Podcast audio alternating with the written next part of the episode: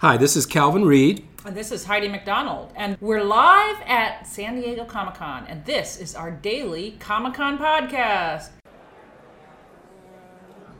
This is Calvin Reed, and uh, we're talking to you uh, from the floor. Well, not exactly from the floor of Comic Con, really from one of the uh, the uh, the rooms on the upper levels of the San Diego uh, Convention Center.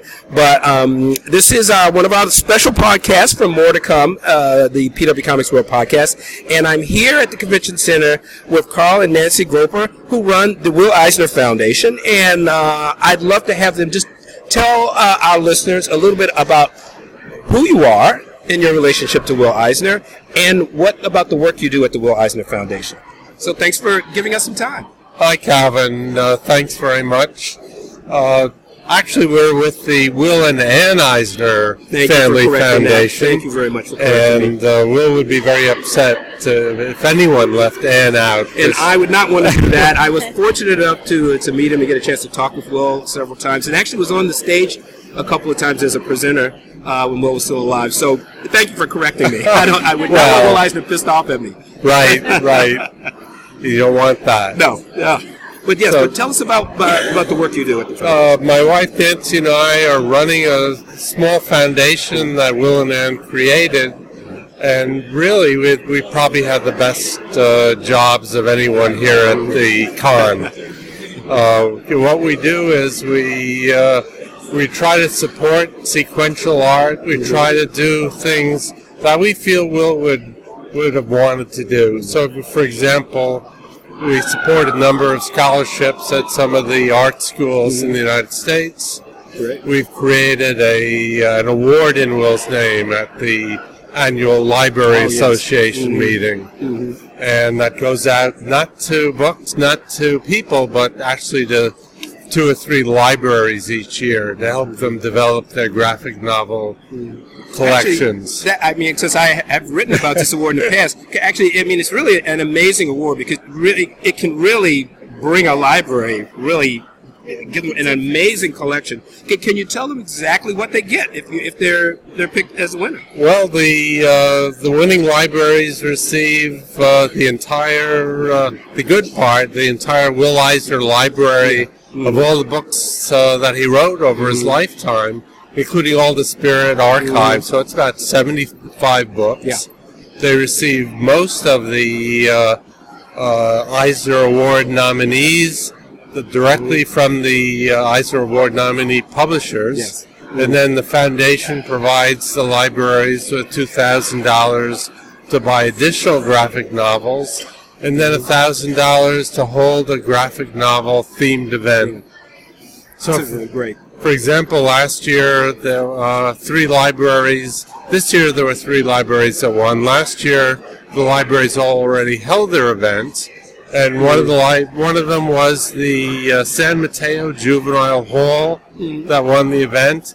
And they, you know, basically they brought in a number of comics creators who spoke to the kids at Juvenile Hall, and uh, it's, uh, sort of the perfect. Uh, uh, combination of both uh, graphic novels and sequential art, and and helping libraries and kids when you know, get a, get a, get along with their lives.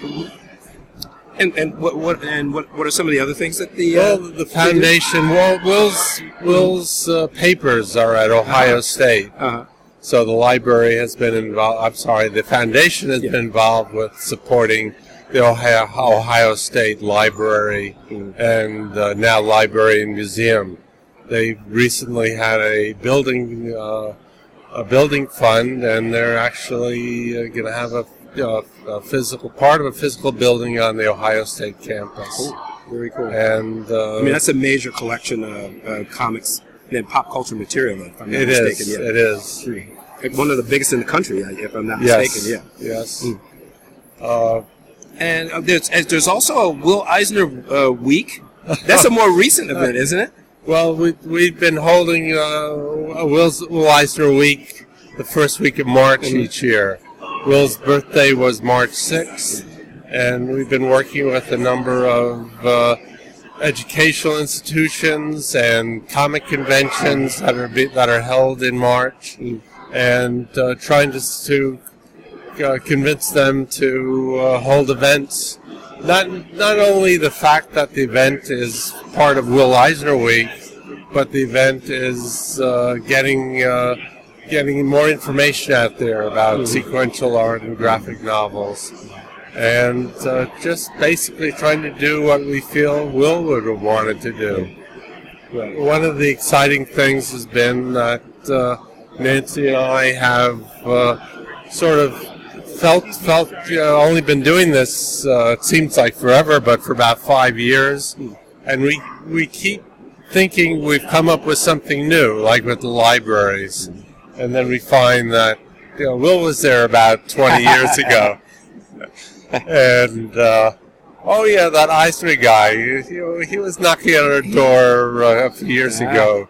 The Common Core for education now was yes, something that a really big deal. Will would be thrilled about. Yeah. Really, really thrilled. It was interesting that you say that since we're standing here out just after finishing a panel that that seemed to be a theme also that uh, Will Eisner was way ahead uh, of all of our, our, most advanced ideas. He seemed to have them and go through them many years before. So he was uh, a true visionary. Yes. Yeah.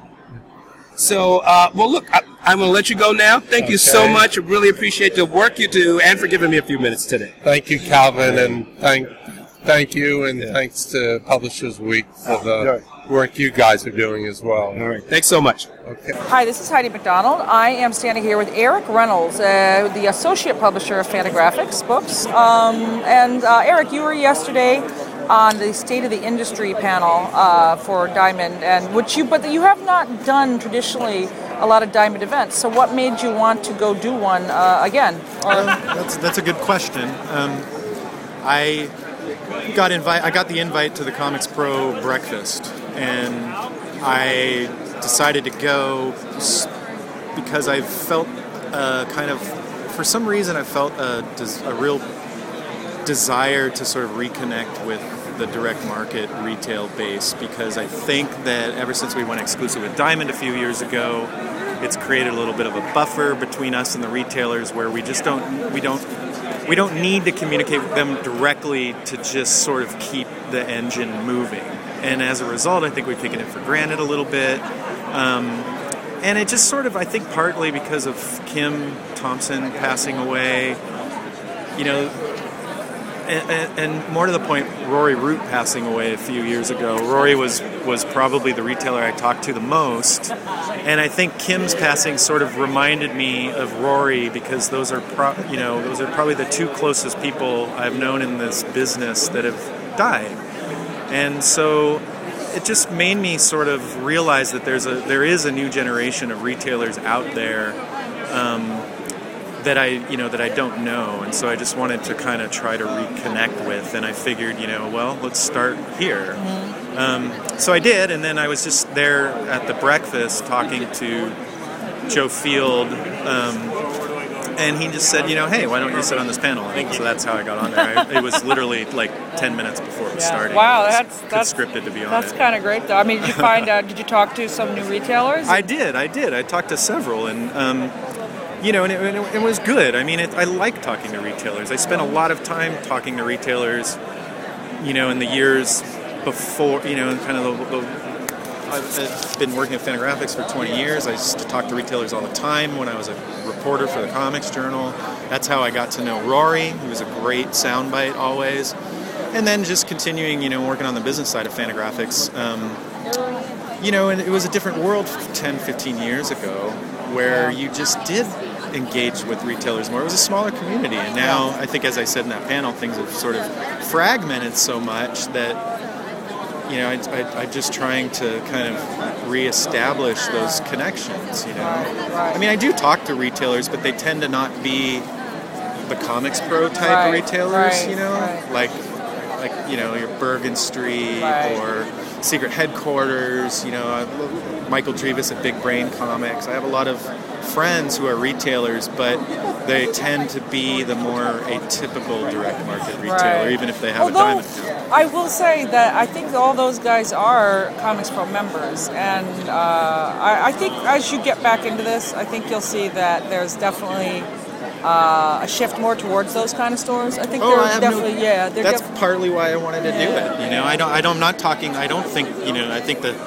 the androids dungeon Yeah. model is you know is definitely um, not a not a you know not an accurate stereotype anymore. I don't think there are too many of those types of stores left. And also, you know, retailers are getting more progressive about ordering from various sources, Baker and Taylor and Ingram, or you know, just opening different accounts. So. Um, I don't know what my point is other than it really, you know, it really has changed, and I don't want to take for granted that it's the same way I'm accustomed to doing things. Well, Eric, you've always shown a lot of forward thinking in this industry. So obviously, you know, it's a good idea. It's a, it's you know, you're on it again. Uh, what? Uh, how about this show? Like, uh, you know, I, I will say there's one little thing that the retailers, well, some were like, oh, you sell at shows. And I mean, it's just how can you not sell at a show? I mean, it's kind of a revenue model for you here. You know, I used to get a lot more crap about that than I do now. In fact, when when Robert Scott brought that up, it was literally the first time a retailer has brought that up to me in several years. Even Brian Hibbs used to give me endless amounts of shit about that, and and we've just sort of you know reached a detente, and, you know, Yeah. and, and I think we both agree that we're both right. you know? Right. Well, it's also that things are looking up. I mean, um, you know, retail sales are very strong. I mean, they were up. They were up tremendously last year. Yeah. Were- as they said at the, the, the panel, uh, Absolutely. at the So- Diamond uh, panel, that even they're up the six months this year. Not quite as spectacularly, but uh, let's, let's talk about Fantagraphics. I, I mean, how is uh, you know, are there books that are doing well, surprise hits, or you know, anything that's uh, you know taking off right now, or Where do I start? I mean, um, the Donald Duck books have been tremendously successful for us. That's been a you know fantastic franchise for us, or whatever you want to call it, um, and that's been incredibly encouraging. Dash Shaw's New School is probably the the sort of hot graphic novel of the moment. Um, it's a very imposing, you know. It looks like it looks like a big book in terms Right. of like an event graphic Right, novel, right. and it is. yeah, so it is. It's an amazing um, story. so it's got that. I'm, I'm personally super excited about Barnaby, which is a book that I put together. Um, one of my, literally, you know, one of my, it was on my bucket list of, of books I wanted to do in my lifetime, and so it, it might be the book I'm, I'm personally most proud of that I've ever worked on. Um, I'm working on right now uh, the Tony Millionaire Sock Monkey collection, which is like this giant 350 page collection of uh, every sock monkey he's comic he's Wow. done to date, um, including some other stuff. And uh, I think that's going to be a, a really Yeah. big perennial Right, hit right. for you know parents and kids. Um, yeah, well, that's material is is uh, evergreen. Um, you mentioned But you know, I'm sorry. The, the most exciting development that I've seen at Fantagraphics over the last year is the resurgence of Gilbert and Jaime Right. Hernandez. Oh, well, that's that- been you know so personally satisfying over the last you know year to two years. Um, that it's just you know it's just been wonderful to sort of see them just embraced you know as as much as they really right as the superstars they they are. yeah Um, and the book is sold out, right? The cover book is sold out. Yeah, the cover book sold out here at the show. You know, this was the first um, Comic Con ever that we didn't debut a new Love Right, Rockets. right. And uh, no, no disrespect to Jaime, but he, but he, but he missed the deadline. no, he is never going to live that down. um, but yeah, but at least you had the, the cover books. Too. Yeah, we had the companion and the cover books, and um, you know, Gilbert's got a couple of, of very new books still with Children of Palomar. Oh yeah, well, he, it's Gilbert's year. I mean, Julio's Day. And Yeah, it was Hi- it was like it was. Jaime's year last year, and it's Gilbert's And year And now new year. Tales of New Palomar. So yeah, it's uh, you know, let- long live the king. Yeah. Um, you mentioned a book on the panel that I'm sort of just in love with, which is Good Dog. yeah, And is that is that book like finding an audience or? Well, you know, I think I think so. I mean, I, I honestly, I, I don't, you know, I haven't taken a real hard look at the, the numbers of how it's done thus far. But I will say that we previewed it at a few trade shows last year. Um, we were at BEA last year, and I made a I made a poster of it for our booth, and also at the uh, ALA show in the midwinter show. And the amount of people that would just see that cover and would just have no idea who the artist was, no idea what the subject matter was, but we just see that cover and it says "good dog," and I presume it's because they're dog lovers. They- Yeah. They, will just like it's like a magnet, you know. Right, So right. I have I have faith that it's going to find its way into the hands of people who. You know, might not necessarily be Graham Chaffee fans because Right. Graham has it. This is Graham's first book in about 15 years. Right, right. So we didn't have that built-in kind of audience. Right. You know, one thing that I, I was observing at the panel was just that a lot of cartoonists seem to have a, a backlog, a backstock now. You know, like so if you find a new book, then there's more that to, to, to find. There's more. You know, Well, they have the, a backlist. Yeah, well, that's the goal for every cartoonist, I think. You don't make, you know, comics is not the most lucrative profession in the world, you know, with, of course, some exceptions to prove the rule, but. Um, so that's that's what you do, you know, and it's not like the old days when you could have a comic book and your comic book was kind of your business card to get you illustration work that helped you pay the rent because the illustration work's just not out there anymore. Cartoonists have had to really like re rethink how they can make a career out of being a cartoonist and and one way is to just have a, a, a nice backlist that you know you keep putting out more and more books you're going to get more and more royalty checks Right, right. it's well, that simple they're uh, they're figuring out how to do it, and uh, luckily, publishers uh, like Fantagraphics are around to publish them. Um, Eric, thank you so much for taking the time to chat with us. you're very welcome heidi All right, this is uh, Calvin Reed. Uh, for more to come, the PW Comics World pos- podcast. I'm on the floor of the San Diego Convention Center at the San Diego Comic Con, and I'm uh, we're going to uh, talk today with uh, Keith Knight from the K Chronicles, um, cartoonist, uh, man about town, really funny guy. Um, uh, Keith, thanks for uh, talking to us. uh, always always appreciative, always happy when it comes to, to talking comics with you and talking Yankees Red Sox, Yeah, which is yes, happening right yeah. now. That's a that's a whole other a whole other podcast, but we'll, we'll get to that. Uh, you, you, this is going to be a great podcast. okay, can you give the, the uh, our audience just a uh, just a little background on on on yourself?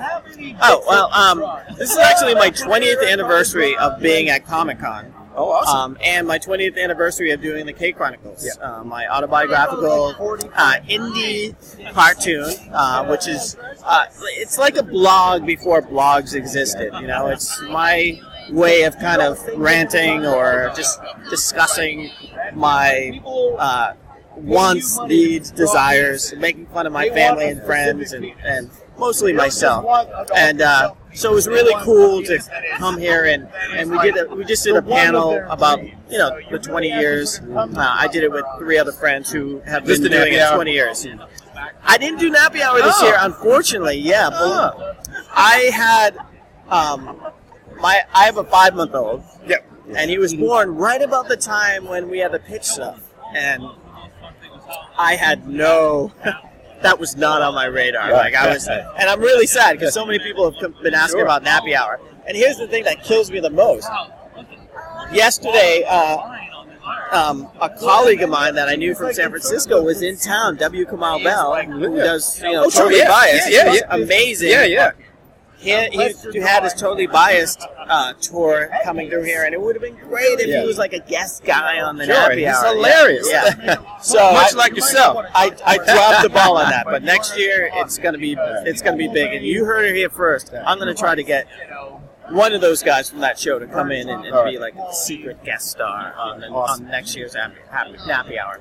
Which, by the way, Calvin, uh, a lot of people you know, mentioned that that was the one that you were on was one of the best Nappy Hours. well, I just want to say that. Well, you know, I actually saw something on Facebook uh, where I'm in the background. Uh, me and Damon, Damien are, are sort of in the background. So sort of, I, I- I can't remember quite what it was, but um, yeah. Oh, it's about you. it must have been Oh, about yeah. you. Oh yeah, Yeah, yeah, yeah, yeah, yeah. That was um, Yeah, I just I just Tony saw- Williams, a filmmaker. Yes, yes, yes. is uh, doing a great uh, doc on black nerds.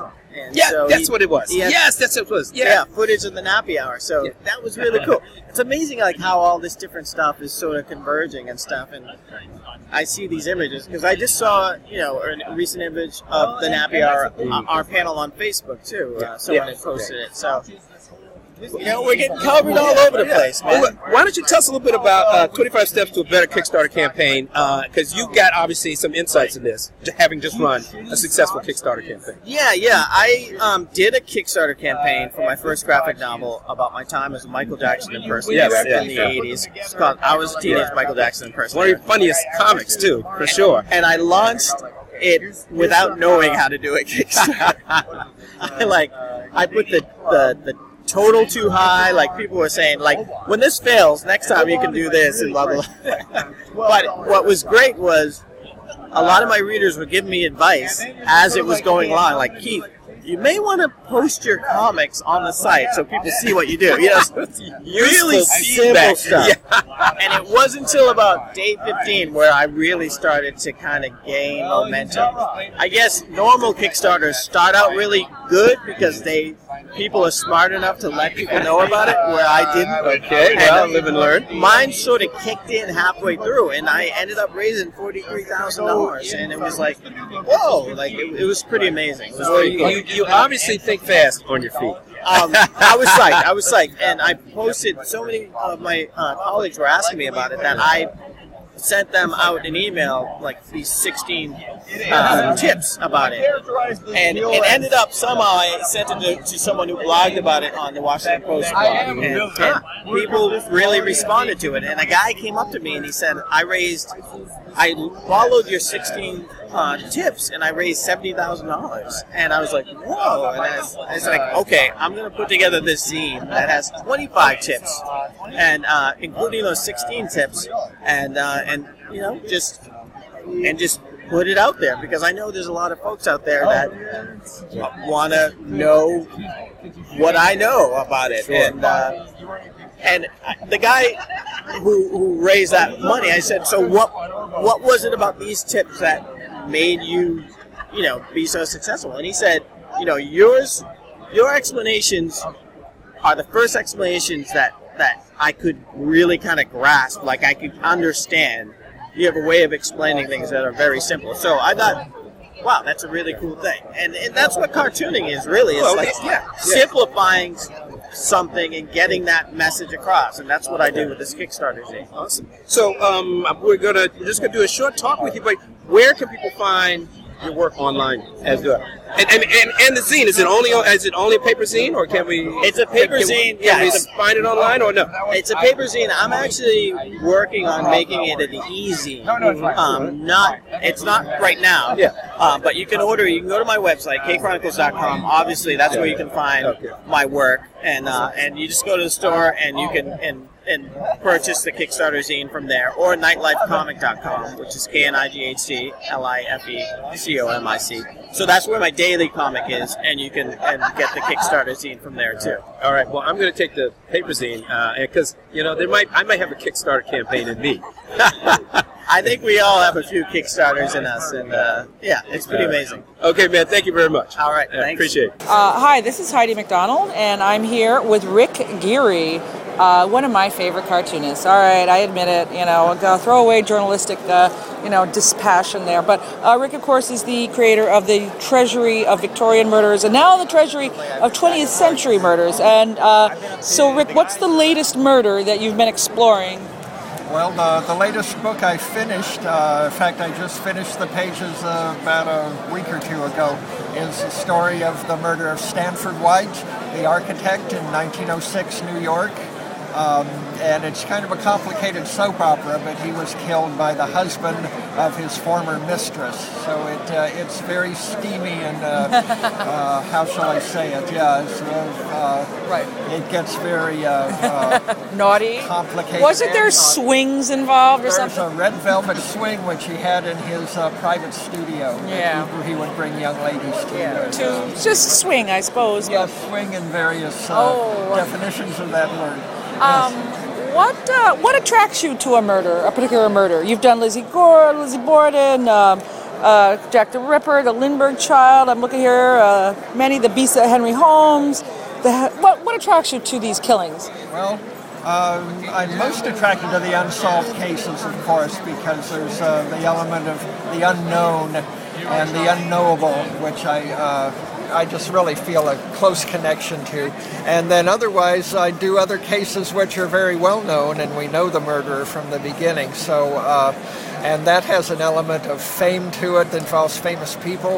Um, I, I enjoy doing those as well, but the, it's the unsolved cases that really really grab me. Now, when you do an unsolved case, what what do you have a research phase or? Oh, definitely. I do about six months of reading and research before I uh, ever actually do a drawing, and um, I try to find out as much as I can and read as many viewpoints and as much speculation as possible, so I get uh, the entire survey of uh, what people have thought about this case over the years and uh, then try to, to, distill it down. Right, right. Well, you've been very successful at it, if I do say so myself. But um, do you have any books that are a favorite of yours? Oh, um, well, I have to say, uh, my sentimental favorite is the one I did about the Bloody Benders of uh, southeastern Kansas, because um, I, I grew up in Kansas, and my mother's family is from southeastern Kansas, and the Benders are kind of part of the folklore of that part of the country, and uh, I was really really uh, glad to be able to do that story. Now, you also have another book coming out that you kickstarted. Well, when and that is coming out imminently as well. What is what is that one about? Well, this, it's called the Elwell Enigma, and it's another unsolved case, and it's uh, one of uh, the real uh, impenetrable mysteries of the history of New York City.